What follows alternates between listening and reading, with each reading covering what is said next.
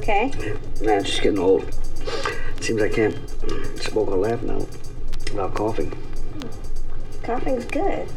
It opens up the capillaries. You know, when you cough, you're pulling air, or in this case, smoke, into parts of the lungs that don't normally get used. And so, coughing's good. It gets you higher. You definitely know a lot about that. God damn, girl. You getting high already? It's just 2 o'clock. It's that late. You know, you smoke too much of that shit.